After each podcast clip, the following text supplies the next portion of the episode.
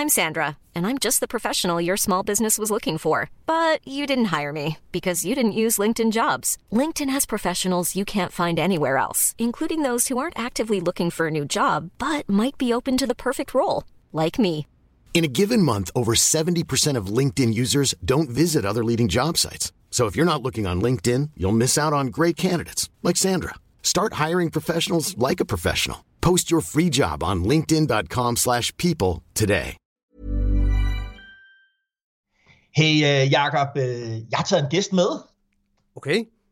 Søren Hove Ravn, uh, som uh, udover at være Ph.D. og lektor på Økonomisk Institut på Københavns Universitet, uh, meget vigtigere er jo vores uh, husøkonom uh, med en efterhånden hersker af klummer uh, i billedet for os, både på alting.dk og for vores uh, printmagasin. Jakob, du ved, hvad det betyder?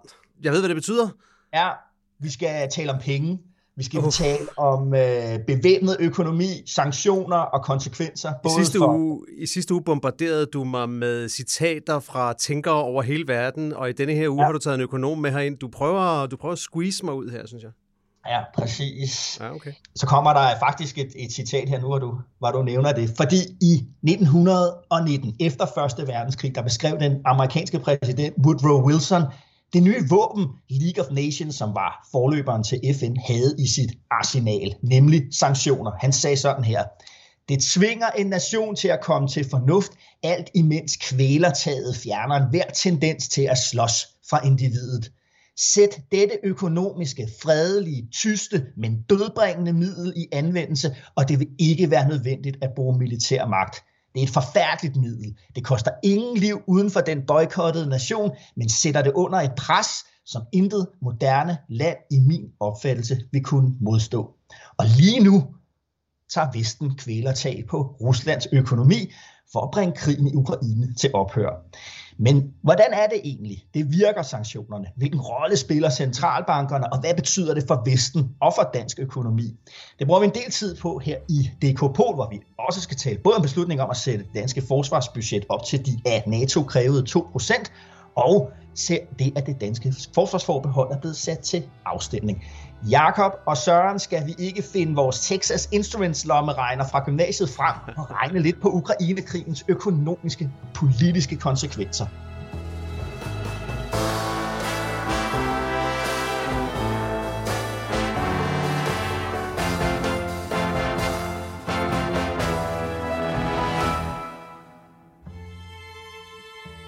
Esben, inden vi går i gang med det, ikke, må, jeg- må, jeg, må jeg lige sige noget om det, du siger med forbeholdet? Ikke? Ja, Det er fordi, i sidste uge, ja. Der, øh, der sagde jeg jo, at øh, det der med forbeholdet, ikke, det vil nok ikke komme til afstemning anytime soon. ja, Og ugen før det, der sagde ja. jeg, at en ting, man kunne sige om Tysklands øh, europapolitik, det var, at det var ikke noget, man lige ændrede fra dag til dag. Så ja. Ja. jeg vil bare sige, inden vi går i gang, kan vi aftale, at øh, altså, er der et eller andet, I kunne tænke jer i den kommende uge? Fordi så kan jeg godt sige, at det ikke kommer til at ske, hvis det er. det finder vi ud af. Vi tager den hen ad vejen. Alright. Uh, måske skulle jeg lige sige, at, uh, at jeg er med på et, uh, et link fra Søborg, hvor jeg bor, og har en datter, der er hjemme fra skole, som er lidt, uh, lidt mat i sokkerne. Det er bare, hvis du sidder derude med et dekopol i ørerne og undrer dig lidt over, at vi ikke helt lyder, som vi plejer. Så er det på plads. Søren, øh, som inkarneret DKP-lytter, der ved du, at vi begynder med at fortælle om, hvor vi hver især gerne ville have været fluen på væggen hen i den her uge. Øh, hvor vil du gerne have været fluen på væggen hen? Jamen, øh, jeg havde faktisk tænkt over, at øh, jeg gerne ville være en øh, russisk flue. En flue på øh, væggen på Vladimir Putins kontor, mm. når øh, den russiske børs åbner, og han holder øje med, hvor meget øh, aktierne kommer til at falde. Øh, men det er ikke sket endnu. Øh, I hvert fald ikke, øh, da jeg tjekkede i går aftes, var der stadig ikke udsigt til, at de ville åbne her til morgen. Så den kan jeg pakke sammen, så i stedet har jeg tænkt, at så vil jeg være en øh, flue i Frankfurt i går til det europæiske, den europæiske centralbanks rentemøde nede i ECB. Ja. Øh, har været fluen på væggen derinde, da de jeg gad godt at have, have vide, jeg gad godt at have vide, hvilke diskussioner de havde omkring, øh, hvordan stiller vi os i forhold til hele den her ko- konflikt eller krig i Ukraine, og, øh, og hvilken betydning får det for, for den udvikling, som er i gang i pengepolitikken. Okay, det tror jeg er den mest nørdede flue, vi har haft med i programmet endnu. Den glæder jeg mig altså til at få forklaret lidt senere, hvorfor det er, at vi skal være flue på væggen i, øh, i ECB. Det vender vi i den grad tilbage til. Yes. Jakob, hvad med, hvad med dig selv? Jeg smed den ud på Twitter i går og spurgte folk derude, yes. hvor, hvor vi gerne have været fluen hen. Der kom en del reaktioner. Der kom nogle gode, og jeg tror, øh, jeg tror i denne her uge, jeg vil, øh, jeg vil holde mig til nogle af de gode svar, vi har fået ude på Twitter. Der er vores kolleger hen fra Politikken, Morten Skærbæk, der siger, at han ville godt have været hos de konservative da de i løbet af i fredags efter massiv intern kritik fra baglandet besluttede at meddele, både internt og eksternt, at K alligevel kom til at stemme for særloven om ukrainske flygtninge, uanset om konservative for den ændrede med deres ændringsforslag eller ej. Det var et noget kaotisk øh, politisk forløb der, og jeg, jeg er helt med, med Skærbæk, der ville jeg også godt have været. Så ja. har vi øh, Lasse Jensen, der godt ville have været på Putins kontor. Alt andet er småtingsafdelingen, siger han. øhm, og så har vi øh, Ernst Poulsen, der synes jeg også har en god flue. Han ville godt have været hos øh, Ahmed Samsam. Det er jo denne her fængslede øh, dansker, øh, der tidligere har været i Syrien. Øh, som, øh, og han ville godt have været hos Samsam, da Mass og Frederik i gåseøjne kom forbi og afleverede 10.000 kroner i et fængsel, hvor man ikke må have kontanter. Ikke meget ninja-spion over den øvelse, skriver han med henvisning til denne her historie i denne her uge om, at Forsvarets efterretningstjeneste angiveligt har været inde og prøve at aflevere penge til ham her Ahmed Samsam og angiveligt... Som jo, jo Jakob påstår, øh, og det har der været skrevet meget om i, i, øh, i medierne også, at han har været dansk agent. Ja, præcis. Øh, ja, ja, i islamiske stat, ikke? Ja. ja. Det er nogle gode fluer, synes jeg. Hvad med dig, Esben? Har du, øh, har du nogen? Jamen altså, jeg er, jeg, er, jeg er taget med Morten Skærbæk øh, ind i det konservative Folkeparti. Ja, ja. Øh, nærmere præcis den øh, telefonsamtale, der er mellem Markus Knudt, som sad i forhandlingerne om Ukrainer-særloven, Øh, det, han var jo forhandler der, ikke? Øh, og det, han ringer til Søren Pape, det er blandt andet noget det, som øh, Skærbæk har fortalt, og ligesom hører ham, skal vi være med her, selv om det betyder, at asylanter fra Mellemøsten, altså som Ukraine har givet asyl, også kan komme med øh, inden under den her øh, særlov. Og der er det, vi har hørt i hvert fald, øh, jo, at, at det siger Søren, Søren Pape nej til. Og så er det jo rigtigt, som Morten Skærbæk siger, at så vente hele konservative bagland sig i, øh, i, imod øh, partiet. Øh, jeg synes, det er en, er en rigtig interessant historie, ikke, bare ikke selvfølgelig fordi, at der er det her med, at man først siger, at man ikke vil stemme for en aftale, så kommer man en alternativt forslag, og så øh, lige pludselig lover, at man stemmer for, uanset hvordan det går. Ikke? Mm. Det er jo lidt, det handler om det her med det konservative folkepartis øh, strategi, som handler om at kabre de her hvad skal man sige, sådan inkarnerede borgerlige vælgere, folk, der sådan går og tænker på sig selv som meget borgerlige, dem vil man mm. gerne have fat i, Øh, dem føler man, at man har fået med den kurs, øh, man har ført de sidste to år, to og et halvt år siden, siden øh, valget ved at, at, at markere stærk på topskat og så videre, men jo så også på, på udlændinger. Man ser det ligesom for sig det konservative, at man erobrer de borgerlige borgerlige vælgere, hvis vi kan kalde dem det, og så må Venstre gå ind over midten og hente det ekstra, der skal til, for at man får øh, regeringsmagten. Eventuelt mm. bistå, at, at konservativ slår lidt på, på Venstre undervejs, for sådan ligesom at understrege deres, deres borgerlige profil. Ikke? Jo. Men hele den strategi bliver jo sat i, i brand, når øh, Morten Messerschmidt øh, ankommer, skal ud og kabre vælgere, går ud og slår hårdt på, på udlændingetemaet, som er, er Dansk Folkepartis øh, raison d'etre. Det trækker Pernille Vermund ind i den der kamp, og så føler K, at nu skal vi have lukket en flanke mm, øh, mm. øh, her for, for dem. Ikke? Det er sådan noget Christiansborg-taktik, der går i det, hvor man glemmer helt at kigge ud og sige, at jeg tror, danskerne flest øh, og ikke mindst rigtig mange konservative, opfatter den her krig som en enorm undtagelsessituation, som et paradigmeskift, hvor der ikke er tid til, eller plads til, eller moral til at begynde at, at dyrke, hvad kan man sige, sådan Christiansborg-taktik øh, og, og sådan værdipolitiske meldinger midt inde, mm. inde i det. Ikke? Ved du hvad, Esben, der var, en, der, var en, der var en helt anden ting ved den historie, som slog mig, ikke? og som ikke har noget som helst med paradigmeskiftet og konservativs identitetskrise at gøre, og det var, at jeg læste et sted, at der, hvor, øh, hvor de står i, øh, i det interne oprør, det begynder, at det begynder på konservatives interne Facebook-gruppe eller Facebook-chat. Og det, det stussede jeg sådan lidt over. Det synes jeg faktisk var, var vildt nok egentlig, at øh, jeg ved ikke, hvad jeg havde forestillet mig, men det der med, vi har jo alle sammen en eller anden messengergruppe for vores børns fodboldhold og for øh, vores, øh, vores, egen, øh, vores egen forskellige grupper, men altså det der med, at et større, større politisk parti ligesom køre debatten i deres interne Facebook-gruppe. Jeg ved ikke, på en eller anden måde synes jeg, det var en overraskende oplysning. Ja, altså, og det kan jo også være, at sociale medier ligesom gør, at baglandet ligesom har meget mere at tage i, hvad der foregår øh, i, i, i partierne, ikke? Øh, ja, det er interessant, ja, om det også ændrer, om det, om det også er med til at ændre den måde, de fører sådan nogle debatter på. Det er næsten sådan lidt enhedslisteagtigt, kan man nærmest. ja, det er faktisk.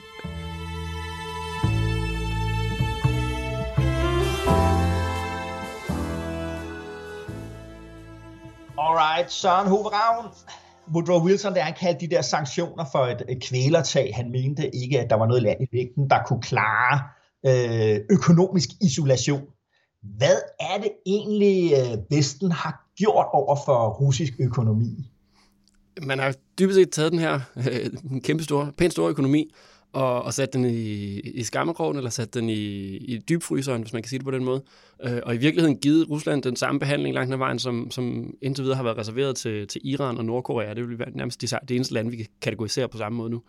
Ja. Øh, hvor, man, øh, hvor man har taget den her meget, meget brede og meget, meget voldsomme øh, øh, værktøjskasse i brug, og virkelig på alle mulige forskellige planer øh, sanktioneret russerne. Både i forhold til de her politisk vedtagende, det kan vende tilbage til, hvad det egentlig består i, men både politisk vedtagende sanktioner, og så også det, vi kan kalde sådan de private sanktioner, som vi har set de seneste dage og uger, at den ene private virksomhed, kæmpe store private virksomhed efter den anden, trækker sig ud af det russiske marked. Ja. Øh, og det gør til sammen, at Rusland bare bliver, bliver isoleret simpelthen. Ja, sælgerne strækker, hvis man kan sige det på den måde, i, øh, i, i, i Rusland. Men lad, lad prøve lige at gå tættere ind på. Meget handler jo om, om øh, Ruslands deltagelse i, sådan, i, i, i, i den finanskapitalismens øh, infrastruktur. Prøv lige at, at, at, at komme det lidt nærmere, Søren.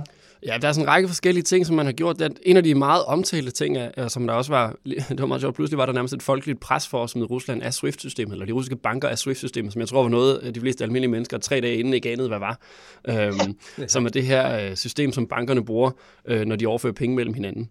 Og, altså på tværs af grænserne. På tværs af grænser, og nogle gange også, også, også internt. Ja. Øhm, og, øh, og som, som det, at man så har smidt, man har ikke smidt alle russiske banker i, men mange af det her system, det gør i virkeligheden bare, at det bliver sværere for, for russiske banker, og dermed selvfølgelig deres kunder, at overføre penge ind og ud af Rusland, og, og for den sags skyld også internt i Rusland. Og det er sådan set bare en måde, hvor det, man kan sige, det gør det svært at drive nogen som helst form for, for virksomhed i Rusland, eller handel med Rusland, fordi i sagens natur vil man gerne have betaling for sine varer, og, og den betaling er enten øh, sværere eller dyrere at få fat i, end, end den plejede at være. Så det er en ting. Øh, for mig at se, tror jeg, det vigtigste enkeltstående redskab har været øh, det, at man indefryste den russiske centralbanks øh, øh, valutareserve. I hvert fald den del af den, som russerne har stående i, i vestlige centralbanker. Og prøv lige at forklare, hvad det betyder. Jamen det er sådan, at russerne har, ligesom øh, for eksempel Danmarks Nationalbank, en stor valutareserve stående, som, øh, som russerne kan bruge til at modvirke øh, det pres, som vi har set på rublen i den her situation, som vi også har set i tidligere situationer, for eksempel også ved invasionen af Krim øh, for nogle år siden, at der kom pres på, på rublen i nedadgående retning. Det vil sige, at rublen bliver mindre værd, så russiske husholdninger kan helt lavpraktisk købe meget, meget færre importerede varer. Ja. Øhm, og øh, det pres, det kan den russiske centralbank så modgå ved at sige, fordi der sker det, at folk øh, trækker deres, investorerne trækker deres penge ud af Rusland, og dermed sælger de rubler, så prisen på rubler falder. Og så kan den russiske centralbank modgå det ved at sige, så køber vi en masse rubler, så vi køber tilsvarende mange og skubber prisen op igen. Og hvad køber de med? Ja, de køber med deres valutareserve, så de går ind med de dollars og euro og yen og hvad ellers de har liggende, dem sælger de og køber rubler i stedet for. Men hvordan er det så, at Vesten kan indefryse de dollars og, og, og euro og yen, som russerne har, har liggende?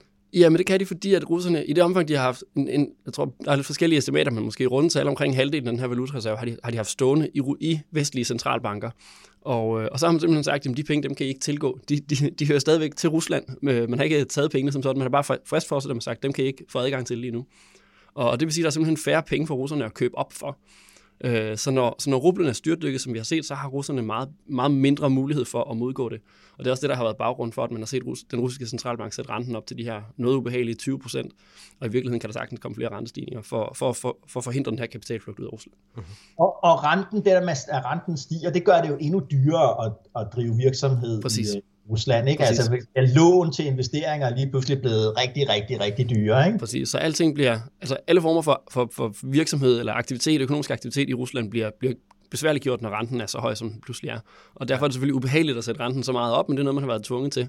Man har også set forskellige tiltag fra, fra centralbankens side, hvor man har forhindret Øh, øh, private, altså husholdninger og virksomheder, i at veksle om fra rubler til, til dollars eller andre, og hvor man i et eller andet omfang også har tvunget dem til at, at gå ud af, af, af valuta og ind i rubler. Øh, så, så man har ligesom gjort alle de ting, man kan, bortset fra at tilgå den her kæmpe store valutareserve, som lige præcis var tiltænkt som en slags war chest til situationer som den her, som man så ikke kan få adgang til. Jeg har en, øh, jeg har en bekendt i Rusland, som jeg ligger og skriver lidt med for at prøve at høre lidt, hvad, hvad, hvad situationen er. Øh, og øh, en øh, højt uddannet ven, jeg har, der bor i Moskva, jeg spurgte ham her forleden med, med hvordan det egentlig var med, med økonomien og med priserne, og øh, når han købte mad og sådan noget. Mm. Og hans forklaring var fuldstændig heldigvis i tråd med det, du siger, Søren, det var jo, at, at han sagde, jamen altså priserne på dagligvarer er sådan set ikke steget mm. øh, markant. Altså jeg kan stadigvæk købe mad og, og de fleste dagligvarer til de priser, jeg plejer at kunne, men alle importerede varer er steget mm. dramatisk. Så nu er folk nærmest stoppet med at købe iPhones i Moskva. Nu køber de i stedet for en kinesisk telefon, som stormer frem, som de kan få billigere. Og han siger, det giver sådan helt praktiske problemer i min hverdag, fordi at jeg har jo ligesom alle andre mit Apple TV koblet til min iPhone, men den der kinesiske telefon passer ikke sammen med den. Så han siger sådan, det er sådan en omstilling til en ny økonomi, vi må, vi må se frem til, hvor vi måske skal vende os til at være mere connected op på kinesiske ting, end på amerikanske ting. Mm, ja.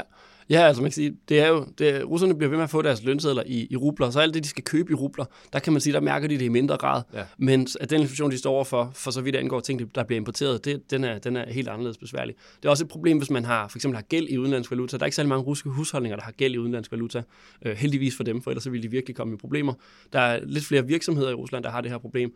Og, og der er også det, at den russiske stat øh, blandt andet har gæld i, i dollars. Og det er jo en af grundene til, at vi har set de her jungletrummer begynde at køre om, at russerne muligvis går, går statsbankerot inden for de kommende uger. Fordi de ikke øh, kan vedligeholde deres gæld simpelthen? Ja, den del af den, som er, som er, som er øh, opgjort i dollars, kan man sige, ja. skal betales tilbage i dollars, fordi de har, de har, de har godt brændt rubler til at betale øh, rubelgæld tilbage, men, men de kan ikke få nogen til at veksle om til dollars. Og, og derfor, eller de har ikke de dollars, der skal bruges, og, og dem, der har udstedt lån i dollars, vil jo have dollars tilbage. Ja. Øhm, og derfor kan de komme til at, at gå i hvert fald delvis statsbankerot på den måde.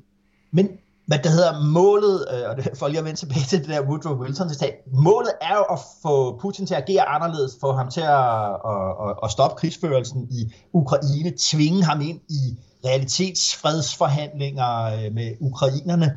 Øhm, og, og, og så kommer vi jo ind til det her, jeg talte om sidst, jeg tror, jeg kaldte det putinologi. Altså, hvad er det, Putin vil? Hvordan er det, han tænker? Hvad tænker I to? Kommer det til at virke, det her med... med altså, kommer sanktionen til at virke? Altså, der er ingen tvivl om, at det her gør ondt på russerne. Øh, nu kan vi, nu, jeg startede med at sige det her med, at, øh, at jeg gerne ville have, have, have været en, en flue på væggen, da Putin, eller når øh, Putin engang får at vide, hvor meget de russiske aktier falder, når børsen åbner. Der kan man måske sidde og tænke, hvorfor er det vigtigt for, for den almindelige russer, hvad der sker, når børsen åbner? Hvorfor er det vigtigt, at børsen overhovedet har været lukket i to uger, som den har nu, siden annonceringen af det her meget brede sæt af sanktioner? Vi skal huske på, altså børsen i, i Rusland er jo som alle andre landes børser jo en måde, som, som russiske virksomheder skaffer sig kapital på, til at foretage de investeringer, som de gerne vil. Det er lige blevet meget, meget sværere at skaffe sig den kapital for dem på alle mulige andre måder fra alle andre lande. Øh, vi har set russiske øh, øh, aktier blive pillet ud af alle de her emerging markets porteføljer, som rigtig mange, og selv almindelige danske husholdninger sikkert holder. De involverer ikke russiske aktier længere, så det bliver meget, meget svært at skaffe sig kapital for russerne, altså for russiske virksomheder. Og det her det betyder jo, at, at helt almindelige russiske husholdninger stille og roligt kommer til at opleve, at deres, deres økonomiske velstand, den, den bliver markant dårligere, end den ellers ville have været i et andet regime. Øh, og det kommer, det kommer til at efterhånden at suge luften ud simpelthen af den russiske økonomi. Øh, at stille og roligt, så vil der blive, det vil, for det første bliver det, som vi allerede har talt om, svært at købe mange af de her ting. Det vil også blive, blive sværere for russerne at opleve indkomstfremgang, velstandsfremgang selv, når man bare ser på, på indkomst i rubler og forbrug i rubler, fordi øh, virksomhederne kan ikke investere i at skabe nye arbejdspladser osv. Der er ikke nogen, de, de har et begrænset marked at sælge til, de har ikke adgang til kapital osv. Det er den, det er den positive version, og, og du er jo økonomen her, så det vil ligge mig fjernt at, at gå op imod fagkundskaben, men hvis jeg alligevel skal prøve at præsentere eller give sådan det andet blik på det, så igen lidt inspireret af nogle af de ting, jeg har ligget og skrevet om med min, med min, med min ven i Moskva, så har en af hans pointer fra starten været i forhold til sanktionerne at sige, at altså, den russiske økonomi og russiske virksomheders økonomi er i meget mindre grad end i Vesten bundet op på at få kapital fra aktiemarkedet. Det er meget mere en bankdrevet mm. økonomi, og de russiske banker har det egentlig ok øh, siger han forløbig. Alt kan jo ændre sig over tid. Men at, at på den måde er det måske lidt mindre, altså selvfølgelig er det dramatisk, hvis de åbner børsen og aktierne styrtdykker, men det har måske ikke samme dramatiske konsekvenser, som det, som det vil have i Vesten. Og så, så sendte han mig her den anden dag en, øh, en, en sjov video, han havde fundet et eller andet sted på, på Instagram eller noget øh, fra Rusland med en, en russisk, jeg ved ikke om hun var influencer eller et eller andet, som havde sådan en dag i Moskva med, hvor hun øh, spiste på en helt utrolig fancy restaurant på toppen af et højhus i Moskva og omgav sig med jetsættet og kørte væk i en stor bil og sådan noget. Og jeg tror, hans pointe med at sende den video, det var, at for, for nogle russere, altså fortsætter livet lidt som det mm. plejer, og så er der en hel masse russere sikkert, som er meget hårdt prøvet af det her, men Rusland er også et land, hvor befolkningen igennem århundreder har været udsat for ekstremt hårde prøvelser, så, mm. så, så, så det der med, altså det er i hvert fald for mig, vil jeg, være, jeg er meget forsigtig med at spå om præcis hvilken effekt det får og hvornår, fordi at, at Rusland er ikke et, øh, et vestligt demokrati, heller ikke i forhold til, hvad, hvad, hvad en, en shitstorm fra, mm. fra borgerne vil betyde for regeringen. Altså i, i Danmark vil regeringen ikke holde ret længe til den her situation, men Rusland er måske noget andet, eller det er helt sikkert noget andet. Det tror jeg er meget, meget relevante pointer, og der er ingen, altså, jeg er helt enig i de ting, du siger. Der er ingen tvivl om, at, at øh, altså, bare, bare det her, i forhold til at, øh, russiske banker og, og hvordan virksomheder opnår deres finansiering, det er rigtigt. Der, der kan være forskel på, hvor får, de, hvor får de egentlig pengene fra. Det er også kun, aktiemarkedet er kun et af de steder, vi ser, der bliver ramt. Men, men det er rigtigt, at selv når vi tager det hele brede, hele den brede palette af, af sanktioner, der er med, øh, jamen, så er det spørgsmålet, hvor, altså, det gør ondt på nogen, men gør det ondt de rigtige steder, kan man sige, i forhold til, hvor, om Putin kan holde det her, øh, altså er det et kvælertag på ham? Det, øh, det, det synes jeg er et godt spørgsmål. Der er ingen tvivl om, at russisk økonomi bliver meget, meget hårdt ramt. Jeg tror, vi kommer til at se et markant, altså en meget, meget stor recession i Rusland i, i år. Øh, og, og, og vi kommer virkelig til at se russiske husholdningers øh, som siger, velstandssituation, ja. levestandard, kommer til at tage et alvorligt tilbageslag i år. Men om det øh, kommer til at få nogen effekt, det, det, det skal jeg bestemt ikke stå her og sige, at det har øh, sådan i forhold til, i forhold til politiske konsekvenser. Hvad med effekten herhjemme? Altså, vi har jo set, det har været en meget, meget... Et andet sted, hvor man kunne have været flue på væggen i denne her uge, hvor jeg gerne ville have været det, det var jo Carlsbergs direktionslokaler. Ikke? Altså, det har været en meget dramatisk uge for Carlsberg, som jo har været mere øh, hvad skal man sige, mere tilbageholdende end de fleste andre danske virksomheder med at melde ud, at de på en eller anden måde trækker sig ud af Rusland. Og med god grund jo, for Carlsberg har jo kæmpe mm. operation i mm. Rusland, både eksport af øl ind i Rusland og produktion af øl i, i Rusland. Og, øh, og, og har jo også prøvet at komme igennem, måske især gennem deres interesseorganisationer, med et lidt mere nuanceret synspunkt at sige, jamen altså, vi har tusindvis af medarbejdere, og hvis vi hvis vi bare øh, melder ud, at, øh, at, at vi trækker os ud, så stiller vi en hel masse mennesker i en forfærdelig situation. Og Rusland har været ude og antyde, at virksomheder, der, der siger, at de vil trække sig fra Rusland, de kan blive nationaliseret. Altså, det, der er også nogle vestlige virksomheder, der kan komme til at betale en meget høj pris for det her sanktionsregime. Altså, der er ingen tvivl om, at helt grundlæggende handler det jo om, at vi, øh, altså, når vi handler med hinanden, så gør vi det jo, fordi at begge parter har, har gavn af handlen. Ja. Det betyder også, at når vi holder op med at handle hinanden, så taber begge parter ved det. Så man skal, ikke, man, skal, man skal ikke stikke selv de blå i øjnene, at det ikke kommer til at gøre ondt, også i Danmark. Det er klart, at for Rusland betyder det, at de holder op med at handle med alle lande på én gang, men så vi for Danmarks vedkommende stadigvæk kan handle med alle vores andre samhandelspartnere. Og Rusland er trods alt ikke vores primære Præcis. handelspartner. Så, så, så, det er selvfølgelig lidt af logikken i det eller andet sted, at det gør mere ondt på dem, end det gør på os. Men, men altså helt grundlæggende kan man jo sige, at hvis det er godt at handle, så er det for begge parter, så er det også dårligt for begge parter at lade være med at handle. Det tror jeg, man skal, man skal huske helt på. Altså, jeg, så har jeg et, et, et tredje synspunkt, og en tredje position. Fordi jeg, jeg tænker meget, hvordan reagerer han, hvis, hvis det rent faktisk virker? Altså, at der kommer en, en bølge af armod og folkelig frustration i, øh, i, i, i, øh, i Rusland, og også det mobiliserer et, et pres, et politisk pres øh, på, hvordan reagerer Putin så, ikke? Og der mener, der er vi inde i det der spørgsmål. Jeg tror, der er nogen, der på et tidspunkt formulerede det sådan, spiller Putin skak, eller spiller han øh, poker? Ikke? Fordi hvis han spiller skak, så mister han lige nu bønder og officerer i, øh, i, i, i et væk. Men hvis han spiller poker, så er vi der, hvor, vi, hvor Vesten prøver at byde puljen op for til sidst at få øh, Putin til at folde os. Jamen, så vil jeg ikke spille om det øh, alligevel, så trækker jeg mig ud af, af, af Ukraine. Mm. Men det jeg tænker på, det er, om han kan blive så provokeret og trængt op i en krog, at han tager ligesom hele bordet øh, og, og vælter det i, i, i desperation. Som man kan sige, øh, øh, prøver også at flytte skaden i endnu højere grad over på ukrainerne, altså en, et, et, et, et nærmest holocaust-lignende tæppebombardement, som vi jo allerede ser lignende tendenser mm. i Ukraine, smider en A-bombe, øh, involverer Vesten militært direkte. Altså, hvordan tænker vi ligesom på en eller anden måde, at han er påvirkelig over for, hvad skal vi sige, økonomisk pression?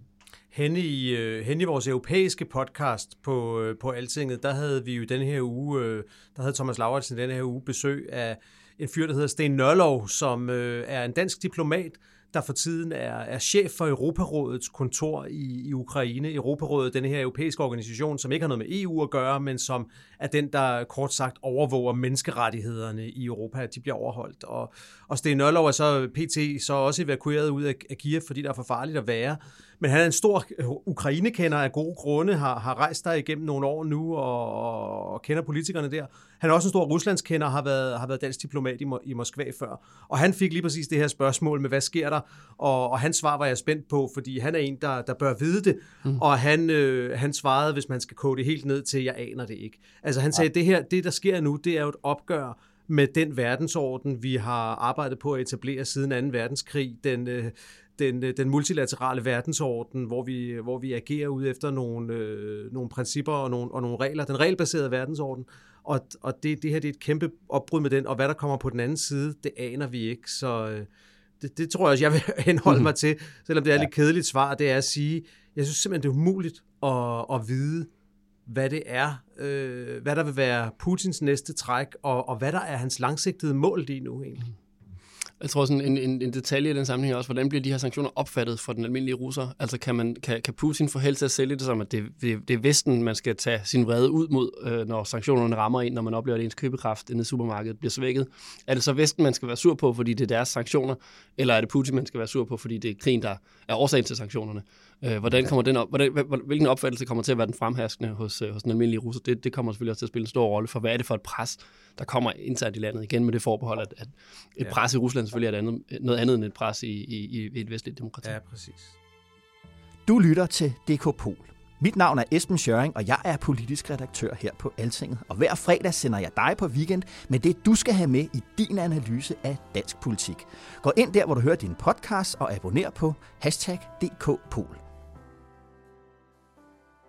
Hvis vi så lige øh, vender blikket mod os her i Vesten, øh, Søren, du sagde det her med, at, at jamen, altså, når, når vi stopper med at handle, så går det også ud over os. Øh, for, for tre dage siden, der lød det sådan her fra øh, USA's præsident Joe Biden. Today I'm announcing the United States is targeting the main artery of Russia's economy. We're banning all imports of Russian oil and gas and energy. USA de vil indføre en embargo mod, mod uh, russisk olie og gas. Uh, Rusland er verdens største eksportør af olie og den tredje største producent af det, man kalder olie, olieprodukter. Det betyder jo, at prisen på olie stiger. Den ligger lige nu mellem 130 og 140 dollar tønden. Hvis nogen kan huske tilbage på, på, på, for et par år siden under, under, under covid, der, der kunne man få penge, hvis man havde plads til at få en, havde, havde plads til en tønde olie derhjemme, for man få penge oveni. Og for seks år siden, der lå den der omkring de der 40 dollar. Det, altså prisen er eksploderet, øh, og olie er jo involveret hele vejen rundt i vores produktion, i transport mm, mm. og så videre. Hele vores økonomi med andre ord, ting bliver dyrere. Øh, og Søren, de sidste tre måneder, øh, der har vi jo talt rigtig meget om inflation. Den var stigende. Var det et øh, sådan et midlertidigt fænomen? Var det et permanent fænomen? Skulle centralbankerne reagerer med at, øh, at, stoppe deres opkøb af statsobligationer rundt omkring og, og hæve, øh, hæve, hæve renten. Hvor står den øh, diskussion øh, nu her? Ja, det, det er det store spørgsmål, og den er bare blevet, diskussionen er bare blevet yderligere aktualiseret, som du netop er, er inde på. Øh, altså, hvis vi, hvis vi tager forhistorien med for centralbankens vedkommende, så kommer både ECB og Fed jo sådan set fra en situation, hvor man havde den her meget lempelige pengepolitik i, i kølvandet på, på selve coronakrisen, Øh, så, kom, så steg inflationen ret bræt, og, og det har så taget centralbankerne lidt tid at få ligesom at forvente, forvente supertankerne, hvis man skal sige det på den måde. Centralbankfolk kan ikke så godt lide at ændre politikken fra den ene dag til den anden. Så de har, de har brugt lidt tid på at få på igennem nogle forskellige rentemøder og forskellige pressemøder, og få forberedt offentligheden, få forberedt de finansielle marked på, at nu går vi fra en situation, hvor vi har en meget lempelig pengepolitik, til en situation, hvor vi skal have strammet pengepolitikken, sat renten op igen, skal stoppe de her opkøbsprogrammer. Den supertanker er ved at, var ved at være vendt rundt nu, øh, og, og man var ved at have skabt sig selv en, en bane for at kunne sætte renten op øh, i, i løbet af sådan en forholdsvis nær fremtid. Og så sker det her. Øhm, og, øh, og man kan sige, det, det er jo i virkeligheden et, et mareridt for centralbankfolkene, fordi på, på, der, der, der er to påvirkninger af i hvert fald den europæiske økonomi, formentlig også den amerikanske, måske lidt mindre omfang for USA. Øh, for der er både det her prispres, som, som helt sikkert bliver, bliver yderligere forstærket af den, af den situation, vi har nu, Øh, men samtidig så, så er der også en, en afmattende effekt på, på realøkonomien, som vi lige har talt om. Det kommer formentlig til at koste nogle arbejdspladser, det kommer til at koste handelsaktivitet osv. Og de to ting vil jo normalt give forskellige, retning, øh, give forskellige øh, retningslinjer for centralbankfolkene. Mm. Fordi inflationspresser vil, vil sådan ifølge centralbankfolkenes grønspættebog sige, at vi skal sætte renten op, og den afmattende økonomiske aktivitet skal føre den modsatte retning. Og derfor har vi i virkeligheden en, en, den her ubehagelige situation, hvor centralbankerne bankerne skal tage stilling til, skal vi sætte renten op, som vi havde tænkt os at gøre, som vi, som vi bør gøre, hvis vi kigger på, hvor inflationen er henne og, og er på vej hen? Øh, eller skal vi, øh, skal vi træde vande, øh, måske ikke decideret sætte renten ned, eller det kan så også være svært nok, men, men genaktivere nogle af de her opkøbsprogrammer, som måske ville være det, man sådan normalt ville gøre i en situation, hvor der opstår en, en krig eller en konflikt i ens nærområde, at centralbanken ville træde til og sige, at der er stor usikkerhed, så vi øh, sikrer rigeligt med likviditet og sørger for at sende et signal til markedet om, at vi er til stede, vi er klar til at, at, at hjælpe til, hvis, det, hvis der er behov for det. Det sidste ville man nok gerne gøre, hvis ikke det var, fordi inflationen øh, konstant var så høj, som, som den har været det sidste, det sidste halve eller hele år. Jeg lagde mærke til, at jeg, jeg gjorde det, fordi jeg vidste, at jeg skulle snakke økonomi med jer to, og, og det er ikke der, jeg er allerstærkest. Så gjorde jeg det i morges, altså så satte jeg mig og lyttede til, til det pressemøde, der var i denne her uge, efter, efter at de havde holdt mødet i, øh, i Centralbankens, hvad hedder det, Søren, styrelses... Øh, det styrende råd, tror jeg. Det styrende råd, ja. Hvor øh, Christine Lagarde, chefen for den europæiske centralbank, så over sådan 10-15 minutter udlagde, udlagde teksten, og, øhm, og der var to ting, der slog mig. Den ene, det var, det var bare sådan helt formmæssigt tonefaldet. Altså, hun stod som om, hun læste vejrudsigter op for nogle fjerne farvande nord for hybriderne, eller sådan et eller andet. Ikke? Også, altså, det tænkte jeg i sig selv var, var et budskab, at, at, øh, at den her monotone, repetitive øh, oplæsning af forskellige inflationsforudsigelser og sådan noget, altså der var et budskab i, at der måtte ikke kunne spores et græn af panik i hendes, mm. øh, i hendes udmelding. Øh, og det andet, det var så inde i substansen af, hvad hun sagde, hvor at, øh, at jeg blev mærke i, at hun jo sagde om de her opkøbsprogrammer, som jeg har kørt i overvis nu, og som har været med til ligesom at prøve at skulle sætte gang i økonomierne. Øh, det her med, at man har opkøbt alle de her statsobligationer for mange, mange milliarder. Og der sagde hun så, at det vil blive nedtrappet nu, jeg tror 40, millioner, 40 milliarder mm. euro i næste måned, så 30, og så 20, og så vil det være helt udfaset i slutningen af 2022, de her opkøbsprogrammer. Og der tænkte jeg også, altså, ok, sådan en langsom udfasning, det er i hvert fald ikke det er i hvert fald ikke nogen, der griber efter, efter håndbremsen og trækker den i panik. Man mm. prøver ligesom at sige, nu kører vi ligesom videre af det, vi regner med. Og så, og så sagde hun også, det var en tredje ting, jeg lagde mærke til, at de forudså præcis 2% inflation på, på lang sigt, og det er jo centralbankens mål, så det er jo, det er det er utrolig, utrolig heldigt, hvis den lige lander der. Ja, ja det, det, jeg tror, altså, Øh, jeg tror netop, at, øh, at det har været en, en mål for Lagarde at, at signalere en eller anden form for kontinuitet og, og, og ro i øjeblikket. Ja. Øhm, og man skal også huske på, at de, der, altså de her udtalelser, pressemeddelelser osv., der bliver sendt ud, de bliver jo nærlæst af helt enormt mange øh, markedsdeltagere, finansielle markedsdeltagere, ja. og sammenlignet med den sidste, der bliver udsendt. Så hvis der er alt for store ændringer i forhold til den sidste, så er det også i sig selv et signal, mm. så man prøver på at, jeg lige vil sige, copy-paste så meget som muligt, for på en eller anden måde at sige, der er en form for øh, træhed i den her proces. Ja. Så det er også det, jeg sagde før med, at det er en supertanker, der skal vendes rundt ja. nogle gange. Øh, Men... og, og, og der ligger den her, nu, nu, nu speeder man en lille smule op for udfasningen af, af opkøbsprogrammerne nu her, øh, som, som lidt var, kan man sige, det man, det, på den måde kan man sige, det kunne man have gjort øh, i en situation, hvor der ikke var sket noget i Ukraine. Øh, og, og så prøvede man lidt at holde det ud, jeg vil ikke sige strakt arm, men i hvert fald at sige, at vi er meget opmærksomme på den her risiko, men, men vi, har ikke, øh, vi har endnu ikke på en eller anden måde gjort så meget ved det, fordi vi heller ikke har set måske fuldt ud de økonomiske konsekvenser af det endnu. Mm. Men det helt store spørgsmål, Søren, som folk også sådan, uh, taler om i, i korridorerne, det er jo, at, at et er, at vi prøver at hvad skal man sige, etablere en finanskrise i Rusland med de sanktioner, øh, vi, vi har, har lavet nu. Mm. Du også sagde, altså vi er jo øh, gensidigt afhængige, vi handler med hinanden, vi er spundet ind i, i, øh, i, i, i sådan et, i, et, et finansielt netværk. Spørgsmålet er, om, om, om krigen i Ukraine i sig selv kan udløse en, sådan en, en global recession, en global finanskrise. Hvad, hvad, altså hvis man tager de briller på og kigger, hvad, hvad tænker du så? Altså med risiko for at lave en, øh, en forudsigelse, der, der, går i, der, der bliver lige så god som en af dem, Jacob har, har lavet tidligere udsendelser, så, så, så, det er ikke det, jeg ser for mig. Guest. så, så det er ikke umiddelbart det, jeg ser for mig. Øh, og det handler om, at, øh, at, at der, der er Rusland simpelthen for, for...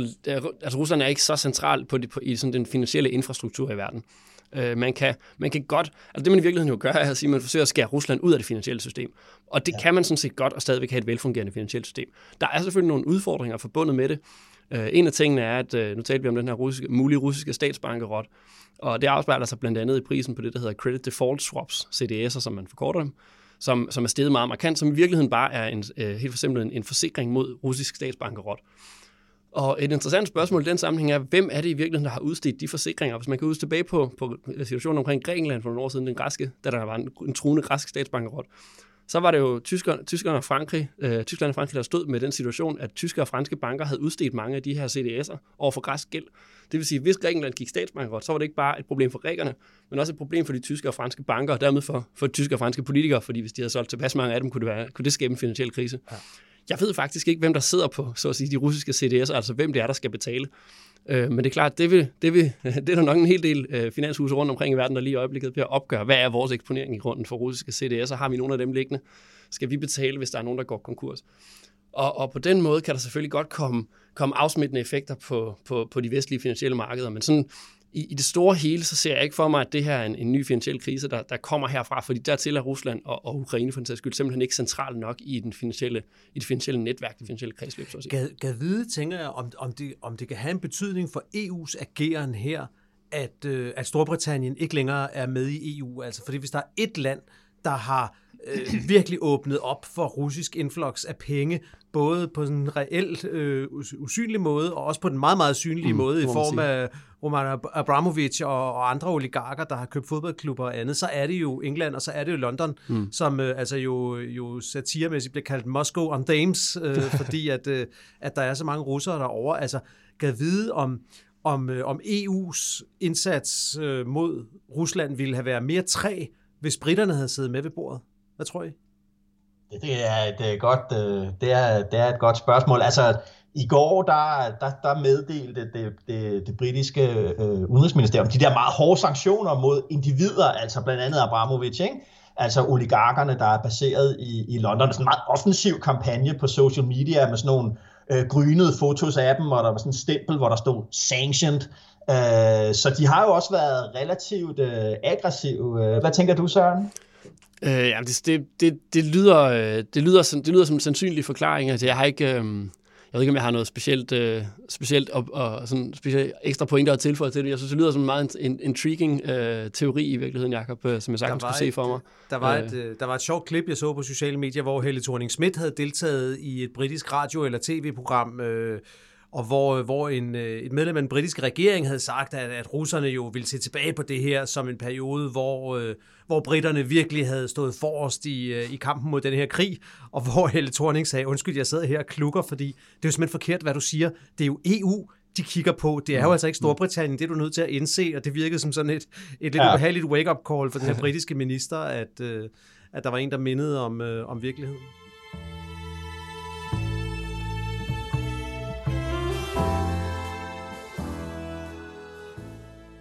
Okay, Søren, vi skal også lige nå at tale om et andet øh, krydsfelt mellem krig og økonomi. Prøv at høre med her.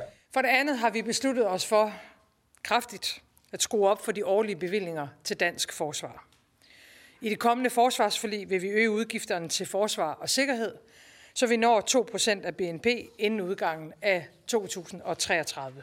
Ja, øh, vi, skal, vi skal op på, på NATO-målsætning om de 2%, et sted mellem 17 og 20 milliarder kroner øh, om året hvert år, øh, senest i, i, i 2033. Og de penge, Søren, hvordan er det, man henter dem? Ja, det, øh, det er en interessant historie. Der, hvis man kunne, nogle steder har man læst, øh, jeg har i hvert fald læst flere, i flere medier, at øh, man finansierer udgiften ved at tillade større underskud øhm, og på, på, på de offentlige finanser. Og det er i hvert fald en alternativ brug af ordet finansiere, end den, øh, den jeg normalt har lært, vil jeg sige. øh, jeg tror, hvis jeg gik ned til min bank og sagde, at jeg havde tænkt mig at øge mit forbrug på, hvad det nu end er, restaurantbesøg om måneden, og jeg vil finansiere det ved, at jeg, at jeg, at jeg hver måned har et større underskud, så tror jeg, at min bankrådgiver vil kigge, vil kigge mystifysisk på mig. Øhm, og, se, og tænke, du har ikke forstået, hvad finansiere egentlig betyder. Og nu skal man være forsigtig med at drage paralleller mellem husholdningsøkonomi og statsøkonomi. Mm. Det er ikke det samme. Bare for lige at illustrere det her. Ja, det er det her med sådan, altså det, vi, det, vi, det som partierne V og K og SF og det radikale og Socialdemokratiet blev enige om, det var, jamen vi låner os sådan set til at, at finansiere øh, øh, det øgede forsvarsbudget. Ja, lige præcis, fordi det man gør, det er, at man tillader et, øh, et, et underskud, i stedet for at sigte efter på, på de her mellemfristede finansielle øh, fremskrivninger, eller finanspolitiske fremskrivninger, i stedet for sigte efter at have balance på bøgerne i 2030, og her taler vi om det, der hedder den strukturelle balance, det vil sige, når vi renser for konjunkturudsving. Der ville man tidligere sigte mod at have balance på de offentlige budgetter. Der har man så nu sagt, nu sigter vi mod at have et underskud på, øh, på en halv procent af BNP i 2030 og årene frem mod 2030. Og det giver selvfølgelig, det giver et ekstra finanspolitisk råderum, kan man sige, og det er så det råderum, som man siger, det bliver haps, det bruger vi med det samme på, på de her højere forsvarsudgifter. Og det er klart, hvis man kører med et større underskud, end man øh, ellers ville have gjort, jamen så bliver der et større finansieringsbehov i form af øget udskrivelse af statsobligationer, og så stiger statsgælden. Ja, så det betyder også, at, øh, at den krise, som øh, kommer om 15 år, som vi ikke kender i dag, og som så på det tidspunkt kommer til at kræve, at man bruger nogle flere penge på et eller andet, en, en ny coronapandemi eller noget helt tredje, som vi slet ikke kan forestille os, den vil man jo så igen skulle finansiere på en eller anden måde, og der vil ens råderum til at finansiere den så være på forhånd mindre end det ellers ville have været. Ja, lige præcis. Og, og det er jo derfor, jeg synes, det, det, det, det er på en eller anden måde et, øh, det er lidt et paradigmeskifte i forhold til sådan de seneste årtiers meget stabilitetsorienterede finanspolitik. Mm. Det her med, at man tager en, en, en permanent stigning i de offentlige udgifter i den her størrelsesorden, vil jeg mærke. Det er en, en stor ekstra regning. Som en sagde til mig i går, det er en, øh, det er en minkskandale om året. det, er, det er rigtigt. Øh, man tager den her, det er en permanent, det er en stor det er en permanent stigning, øh, i, i den her størrelsesorden og finansiere den via, via øget gæld, altså via et større underskud. Det er lidt et paradigmeskift i forhold til, til den måde, vi har set, hvor, altså der, jeg tror, det spørgsmål, jeg har fået flest gange i løbet af de sidste par år som økonom, det er, hvordan har vi råd til alle de her coronahjælpepakker? Og, og det korte svar på det, det er i virkeligheden, det er fordi, det er engangsudgifter. Når vi laver de her finanspolitiske fremskrivninger over 20 eller 30 eller 50 år, så fylder de ikke særlig meget, fordi det er kun én gang, vi skal betale dem. Det her, det skal vi betale hvert eneste år i, ja, altså jeg lige vil sige al fremtid, men i hvert fald, øh, jo, det er det, der bliver lagt ind i, i fremskrivningen. Ikke? fremtid i hvert fald. Præcis. Ja, ja. Og, og derfor fylder det her sådan set mere, der skal, der, det, det er væsentligt svært at skaffe, at skaffe øh, rådrum til. Og, og derfor er det også i øjnefaldene, at man, der, der kan man sige, coronaudgifterne var oplagt at finansiere ved hjælp af højere gæld, fordi øh, man tager, så accepterer man en engangsstigning i gælden, og så kan man stille og roligt over de næste mange, mange år betale eller bringe den her gæld ned igen. Hvorimod det her, jamen, der bliver gælden jo ikke bragt ned igen, hvis man bare finansierer det med, med, øh, hvis man bare bruger det til at finansiere udgifterne, fordi de skal være der hvert år. Derfor skal gælden til stige og stige og stige for at kunne, for at kunne finansiere det.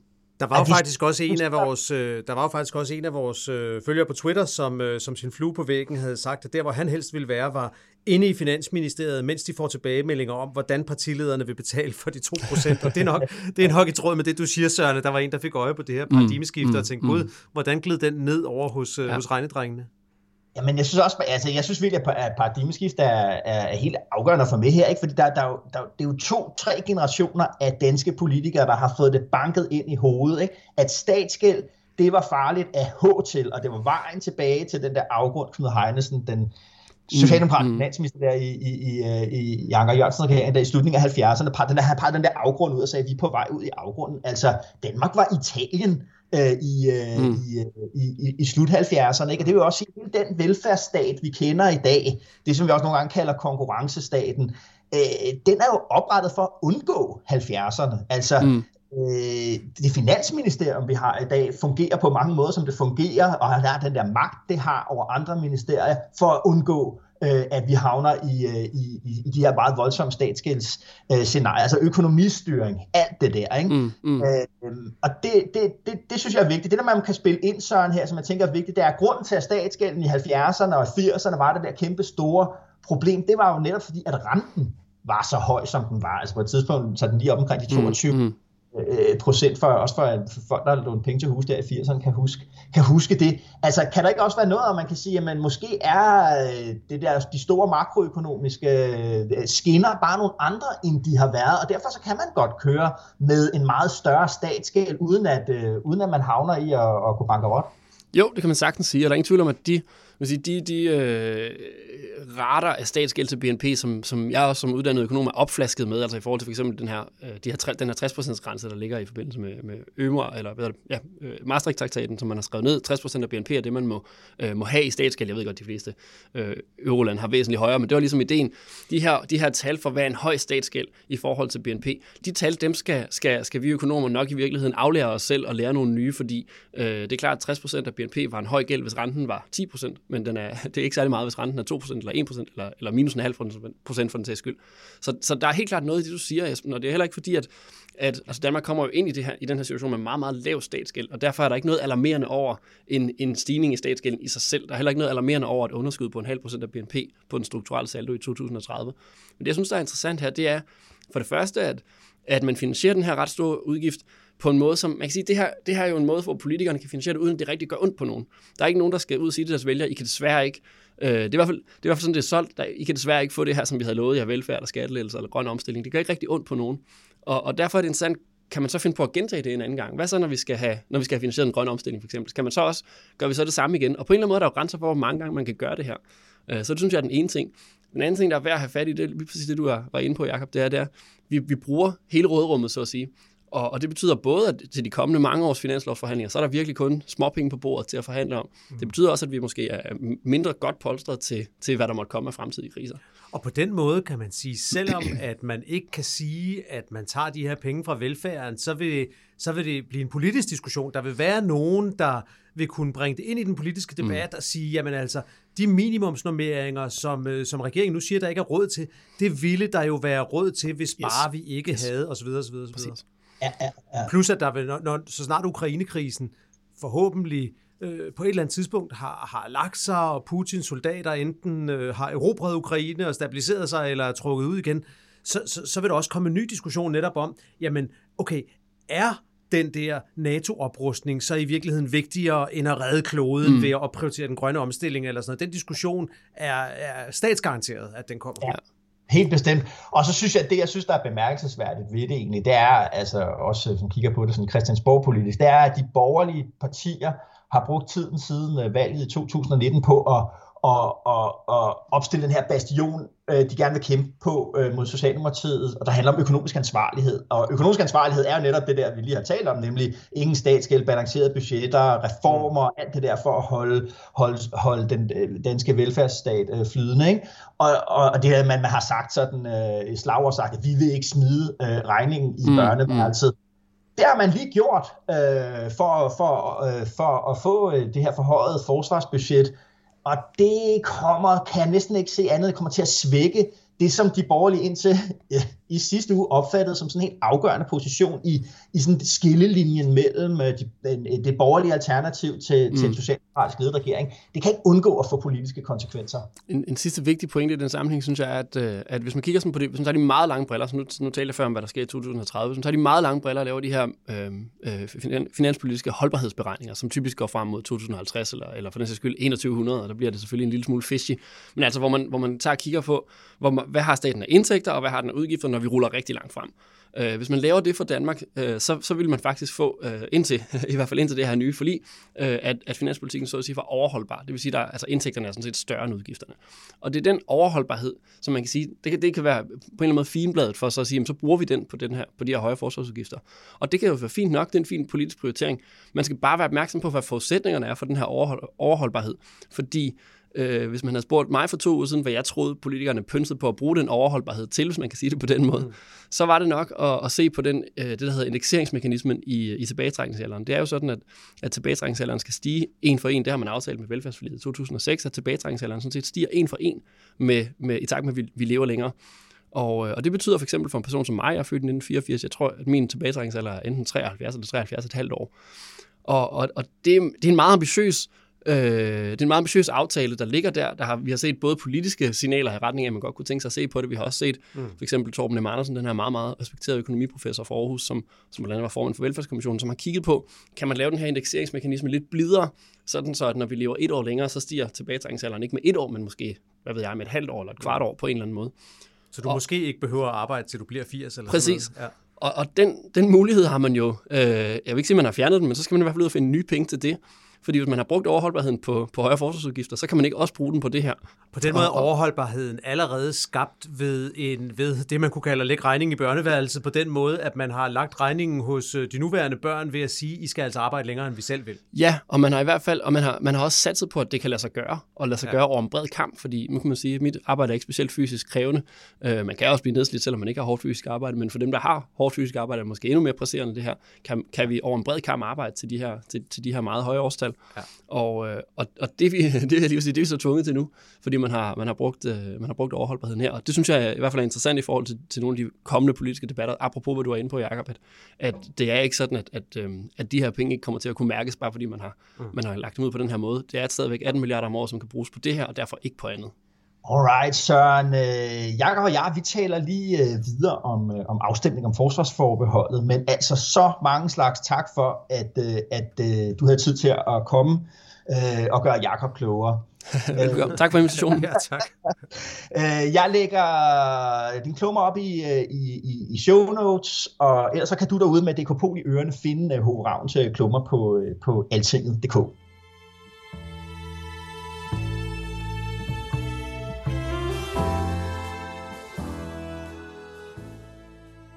Ja, okay, ja, det var, det var Søren Horavn. Han er god. Ja, han er nemlig øh, rigtig, rigtig god. Ham er vi meget glade for. Ja, vi skal som sagt lige uh, runde afstemningen om, uh, om, om forsvarsforbeholdet. Nu vil jeg ikke spørge dig, om du var overrasket over, det kom. Det sagde du selv her i, i, i starten. Det var sådan helt klassisk DK Pol. Vi stod og optog det i studiet, og du var skeptisk over, når der kom den her afstemning. Så ud så går der ikke mere end et par timer, så begynder vi at høre de første rygter om, at der er vist noget om, at der skal være den her folkeafstemning. Uh. Og så begynder vi at ringe rundt til, til forskellige kilder rundt omkring, for at finde ud af, øh, om der var noget øh, om snakken. Og det var der. Vi, der står her sammen i aften, har derfor givet hinanden hånden på, at der skal afholdes en folkeafstemning den 1. juni i år, hvor vi anbefaler danskerne meget klart at afskaffe forsvarsforbeholdet. Jakob, den første i 6. Yes. Hvad tænker du? Min øh, tredje forbeholdsafstemning som, øh, som journalist, så, øh, så der er jo lidt erfaring at, at bygge på her. Ja. Og derfor tænker jeg, ligesom man tænker ved alle forbeholdsafstemninger, at det ligner jo et ja. Det ja. gjorde det også, da vi stemte om euroen i 2000. Det gjorde det også, da vi stemte om retsforbeholdet i 2015. Mm-hmm. Men begge gange endte det jo med et nej, et knippent nej til euroen, et ret overbevisende nej ved, ved retsforbeholdet. Ja. Øhm, og, og den mulighed er der selvfølgelig også den her gang. Det er, men det er, simpelthen, det er simpelthen folkeafstemningens natur, at når du kun kan stemme ja eller nej, så snæver de to muligheder sig ligesom ind på hinanden, ja. og der kan opstå nogle dynamikker i de valgkampe, som, øh, som godt kan flytte de der, øh, det antal vælgere, der skal til for, at et ellers tilsyneladende sikkert ja ender med at, at blive et nej. Så det er, det er en åben afstemning, som, øh, som jeg ser det. Det interessante her, tænker jeg, det er jo også det her med, at at øh, der er nej-sider i begge, i begge blokke, er nej-partier ja. i, i, i begge blokke, ikke? men øh, jeg tror, at det borgerlige nej bliver, de borgerlige nej til den dynamik bliver, bliver, bliver vildere og mere afgørende, end, end, end den, der finder sted øh, over, hos, øh, over i centrum venstre, ikke? fordi det her det er en kæmpe appelsin i turbanen for Morten Messersmith. Altså, er der, altså han har bygget sin karriere ja. i EU-modstand, og nu får han det på et tidspunkt, hvor han virkelig har behov for at være meget op på scenen, og være aggressiv, og, og, og, og, og hive stemmer øh, hjem. Netop en benhård kritik. Vi så det i partilederrunden her, øh, der var i den her uge på TV2. Altså, han var i, i struben på Mette Frederiksen fra, fra, fra sendeminut 1, ikke? Og det betyder jo, at hvis han er aggressiv så bliver, bliver, og aktiv, så bliver Pernille Vermund det også. Øh, og det, det, det vil sige, at der kan komme sådan en, en, en, en opskruet, dramatisk, mere og mere beskidt, øh, hårdfør valgkamp derfra. Men enhedslisten, som vi har talt rigtig meget om de sidste øh, mm. to øh, over på den anden side. Ikke? De har endnu en dårlig uge i, i, i, min, i mine øjne. Men de er ude i dag at melde ud noget af det der, vi talte om, det der med, at der er dele af enhedslisten, ikke mindst op på Christiansborg, som er øh, i, som hvor deres holdning til EU er i under, under forandring. De ser EU som en platform, man kan bruge til noget, altså til de der mærkesager, enhedslisten har, klima, skattely, ja. alt det der.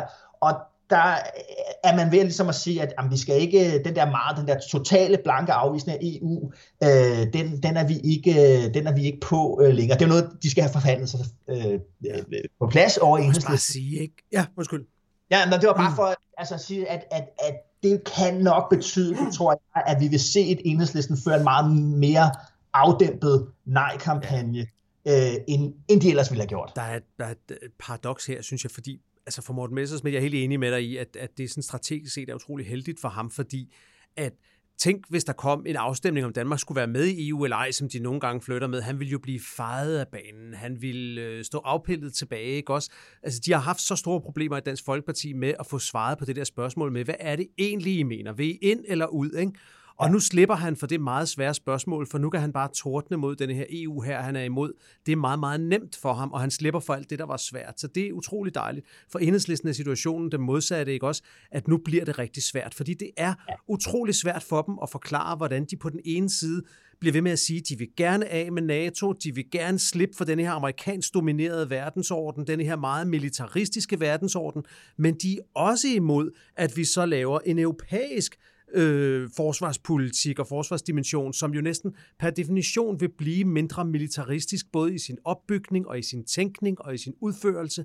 Den vil være mere fokuseret på humanitære indsatser, på genopbygning, på fredskabelse frem for, øh, ja. frem for øh, militarisering af konflikter. Det tror jeg, man kan gå ud fra. Og derfor, derfor er det meget svært for enhedslisten det her, og, og for dem vil det måske føre til lidt det modsatte af Dansk Folkeparti, mens at det kan polarisere Dansk Folkeparti længere væk fra EU og længere over i retning af, ja, vi vil ud af det skidt, så tror jeg, at denne her proces kan være en af katalysatorerne for, at enhedslisten langsomt bevæger sig over og bliver det sidste venstrefløjsparti, der også nølende, tøvende og uden begejstring omfavner EU og siger, det er desværre det bedste værktøj, vi har til at skabe forbedringer øh, ja. på alle mulige dagsordner. Jamen, det tror jeg er, er rigtigt. Det bliver meget interessant at følge den der diskussion øh, i, i enhedslisten. De har jo deres årsmøde øh, midt i maj, 14 dage før selve afstemningen, hvor hvor, hvor de skulle have diskuteret øh, øh, de her ting, og måske ligesom lande på en ny øh, øh EU-politik. Ikke? Og det har de jo så skudt i gang allerede i dag øh, med, mm. med, med, med en artikel, der er i, i Jyllandsposten på det her emne. Ikke? Øh, altså, øh, det, det bliver jo svært for enhedslisten i den, mm. i den mm. næste tid, ikke? fordi altså, man skal slet ikke tage fejl af fraktioneringen på, på, på det her punkt. Der er stadig store dele af partiet, som, som holder fast i den her blanke afvisning. Der er nogen, der ligesom er lidt både og, øh, hvis EU kan blive lidt anderledes, så vil vi gerne, ikke? og så er der nogle af dem, der siger, prøv at høre, vi er nødt til at, ligesom at afskibe hele den der øh, øh, tænkning om, at vi skal ud af EU, og så skal vi spørge os selv om, hvad det er for et EU, øh, vi gerne vil have. Ikke? Det, jeg synes, der er svært for enhedslisten på længere sigt, det er denne her, vi havde en diskussion med min, med min kæreste om det der hjemme i går, hvor jeg sagde det der, men jeg synes, det var uholdbart enhedslisten. Nu har de jo lige vedtaget igen i denne her uge, at de vil ud af NATO, men de vil bare ikke ud lige nu. Lige nu synes de, det er godt at være med, men de vil gerne ud en dag, og jeg synes ikke, det er holdbart, hvor kæreste sagde, det, der, det giver da meget god mening. Altså, de har en vision om noget andet, men, ja. men, men, men det er ikke en vision, de vil gennemføre lige i morgen. Det er da også fair nok. Det synspunkt kan jeg også godt forstå. Ja. Men jeg synes, hvis man så også har det samme synspunkt på EU, så, så synes jeg altså, det begynder at blive mystisk. Altså hvis man har et parti, der siger, at vi vil ud af EU, og vi vil ud af NATO, men ingen af delene skal være lige nu. Det skal bare være en anden dag. Altså jeg ved ikke, om, om jeg er for kynisk, men for mig, der, jeg tror altså, det kan blive svært i længden, hvis det skal være så skizofrent, hvad det egentlig er, det parti vil. Ja, ja. Og der er det altså nemmere i mine øjne for dem, sådan set at skifte holdning på EU, end det er at skifte holdning på NATO, vil jeg sige. Helt, helt bestemt, det tror jeg også. Øh, jeg tror bare, at øh, det havde været drømmen i enhedslisten, at den proces skulle tage, altså drømmen fra øh, Pelle Dragsted og, og partiledelsen Maj Villassen, Pernille Schieber og, og så videre, og flytte partiet over længere tid på det her område, fordi ja. de er jo nødt til at flytte sig både øh, altså, men, NATO, det, det er en ting, men en, i, i særgrad, i særdeleshed EU, de er nødt til at flytte på EU, hvis nogle af de her ambitioner, som også lever i partiet om, muligvis en dag øh, om to, tre valg, at kunne gå ind i et decideret regeringssamarbejde, så kan du ikke, du kan ikke være EU-modstander øh, og sidde i en dansk regering. Det kan jo ikke gøre. Men, men det kommer til at tage tid. Jeg synes, de kan jo kigge på SF. Det er jo meget interessant at kigge på SF. Det, vi kan jo, det har jo taget 30 år, ikke også? 1993 er SF partiet, der opfinder de fire danske forbehold. Danskerne har stemt nej til Maastricht-traktaten i, i 92, og det med SF i førersædet, at Danmark så i 93 får de her fire forbehold på forsvarssamarbejde, på retligt samarbejde, på den fælles valuta og på det der, der hedder europæisk statsborgerskab, som aldrig rigtig er, er blevet til noget.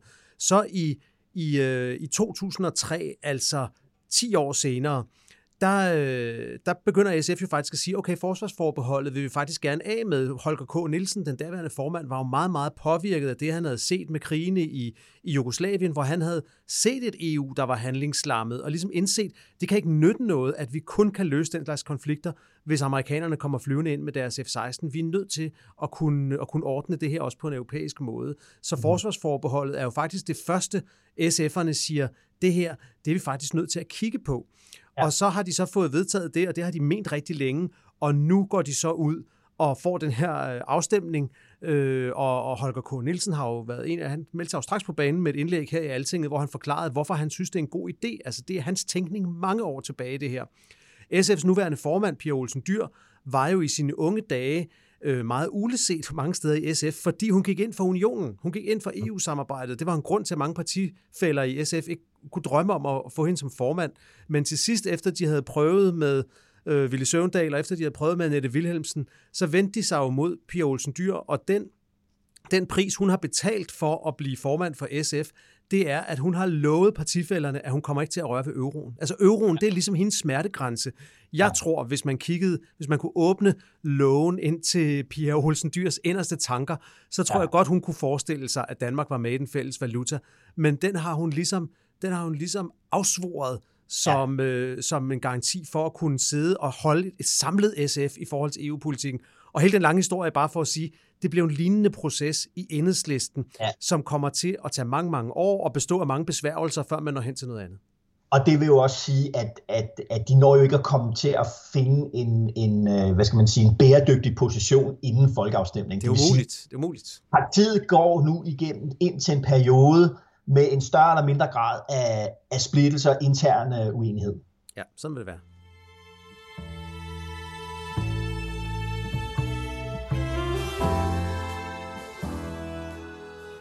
Alright, uh, Jacob, vi er, vi er nået til, til vejs ende. Vi skal jo uh, vi skal sende læserne afsted med en anbefaling, og jeg gik i gang i, uh, i, i går aftes, efter jeg havde forberedt uh, DK Pol her med at, at, at læse den her uh, bog. Den hedder The Economic Weapon af, af, en, øh, af en hollandsk historiker, der hedder Nicholas Mulder, og som handler om, det handler om økonomiske sanktioner som, som et, et redskab i moderne øh, krigsførelse her, og jeg lavede at læse øh, indledningen i går, og den, er, den virker bare helt vildt spændende. Altså, apropos af det her med, med vores sanktioner mod uh, Rusland. Hvor, hvordan opdagede man det her middel? Virker det? Hvordan virker det? Hvordan virker det uh, måske uh, ikke? ikke? Og uh, så den, den, uh, den vil allerede nu uh, anbefale, selvom jeg ikke er, er blevet, blevet helt færdig. Hold da op. Jeg er lamslået. Jeg, jeg, jeg er lost for words. Hvad siger du, Jacob? Hvad, hvad, hvad vil du anbefale læseren lige at, holde øje med her over weekenden? Jamen ved du hvad, jeg, jeg kæmper altså stadig, og kæmper med fornøjelse, vil jeg sige, med at komme igennem øh, den bog om Rusland, som jeg talte om i, øh, i, i sidste afsnit, så jeg har altså ikke gået ombord i nye bøger, ligesom dig. Richard Pipes, ja, den er stadigvæk anbefalesværdig, men hvis jeg skulle anbefale noget nyt, så har jeg tænkt på en kronik, der var for, øh, jeg tror det er, det er et par uger siden i politikken, men som jeg simpelthen synes fik for lidt opmærksomhed. Den burde vi også have talt om, det kan vi gøre en dag. Øh, ja. Men den, den, den gled ligesom ud i hele Ukraine-nyhedsdækningen, og det var en kronik, som Morten Messerschmidt skrev i, i politikken, og hvor han ligesom gik til angreb på Mette Frederiksen, som jo inden Ukraine lavede det her hamskifte, der hed, jeg sagde før, at jeg var rød, før jeg er grøn, men det gælder ikke længere. Nu er jeg grøn hele vejen through and through. Ja. Og, og, og der skrev Morten Messersmith altså en kronik, hvor han gik til voldsomt angreb på det her. Og det synes jeg var, var interessant, fordi det var jo også sådan en, en repositionering af Dansk Folkeparti. Morten Messerschmidt var personligt som klimaordfører, så vidt jeg husker, med på det hold, der glad kom ud sammen med Dan Jørgensen og erklærede, at man havde, man, man havde vedtaget de her 70 procent, at man skulle nå dem.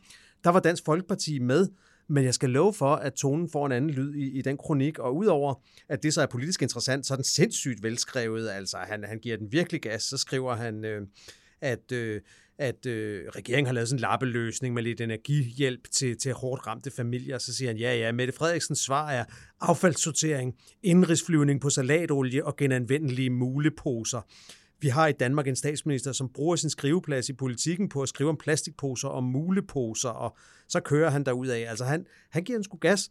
Og så til sidst, så, øh, så, så er han jo også Morten Messersmith, ikke? fordi så får han også lige lagt en lille antydning af, at hele Mette Frederiksens grønne omvendelse i virkeligheden er sådan øh, båret af personlig ambition. Sådan lidt ja. ligesom Anders Fogh i sin tid drømte om at blive NATO-generalsekretær. Så skriver han, citat, mistanken om, at den nye Mette Frederiksen er en klimakommissær en spe, er nok for kynisk, men jeg tænker på, om grønne Mette må er ærlig og oprigtig. Ikke? Så han, han lægger sådan afstand til sin egen spekulation, men han får alligevel lige afleveret ja. den. Så øh, hvis du lægger den op i, uh, i link, til, til udsendelsen, så, ja. øh, så kan dem, der har lyst, lige, øh, lige tjekke Dansk Folkepartis nye klimapolitik, fordi den er i hvert fald ikke grøn, før den er hverken rød eller blå, det kan jeg love dig. Nej, det er jo også det der med, at, at vi, øh, som vi også lige talte med Søren om, ikke, det her med, altså det, der kommer til at ske nu, det er jo, altså prisen på olie stiger, det vil sige prisen på det, du varmer øh, din bolig op med, og den benzin, du skal køre rundt med, øh, når du skal rundt i det ganske land og på arbejde osv., den stiger, og der, der, det bliver et politisk issue i Danmark også, og der er det klart, at han, altså der kan man, der kan man jo allerede nu se øh, politikerne begynde at positionere sig på det, nu skal regeringen gøre noget for at lette de her øh, e- energiafgifter og så videre. Så den der position, man kan se øh, Morten Messersmith meget dygtigt, jeg er helt enig, øh, han har en utrolig næse for, og hvor er det, øh, det kan gøre ondt, og hvor er det konfliktlinjerne øh, kan ligge. Ikke? Og det, der synes jeg også, at den der kronik er et eksempel på noget af det, vi kommer til at se øh, lige så snart, at, øh, at, at, at krigens konsekvenser i, i form af, af, af at det bliver dyrere at være dansker, øh, viser sig. Ja, lige præcis. Jakob, jeg skal hvile benene, for i morgen der skal jeg gå rundt om uh, Esrum Sø med et uh, par, par venner. Du må have en uh, god weekend, Jakob. God gåtur og god weekend. Og også uh, god weekend til dig derude med DK Pol i, uh, i ørerne. Uh, god vind herfra.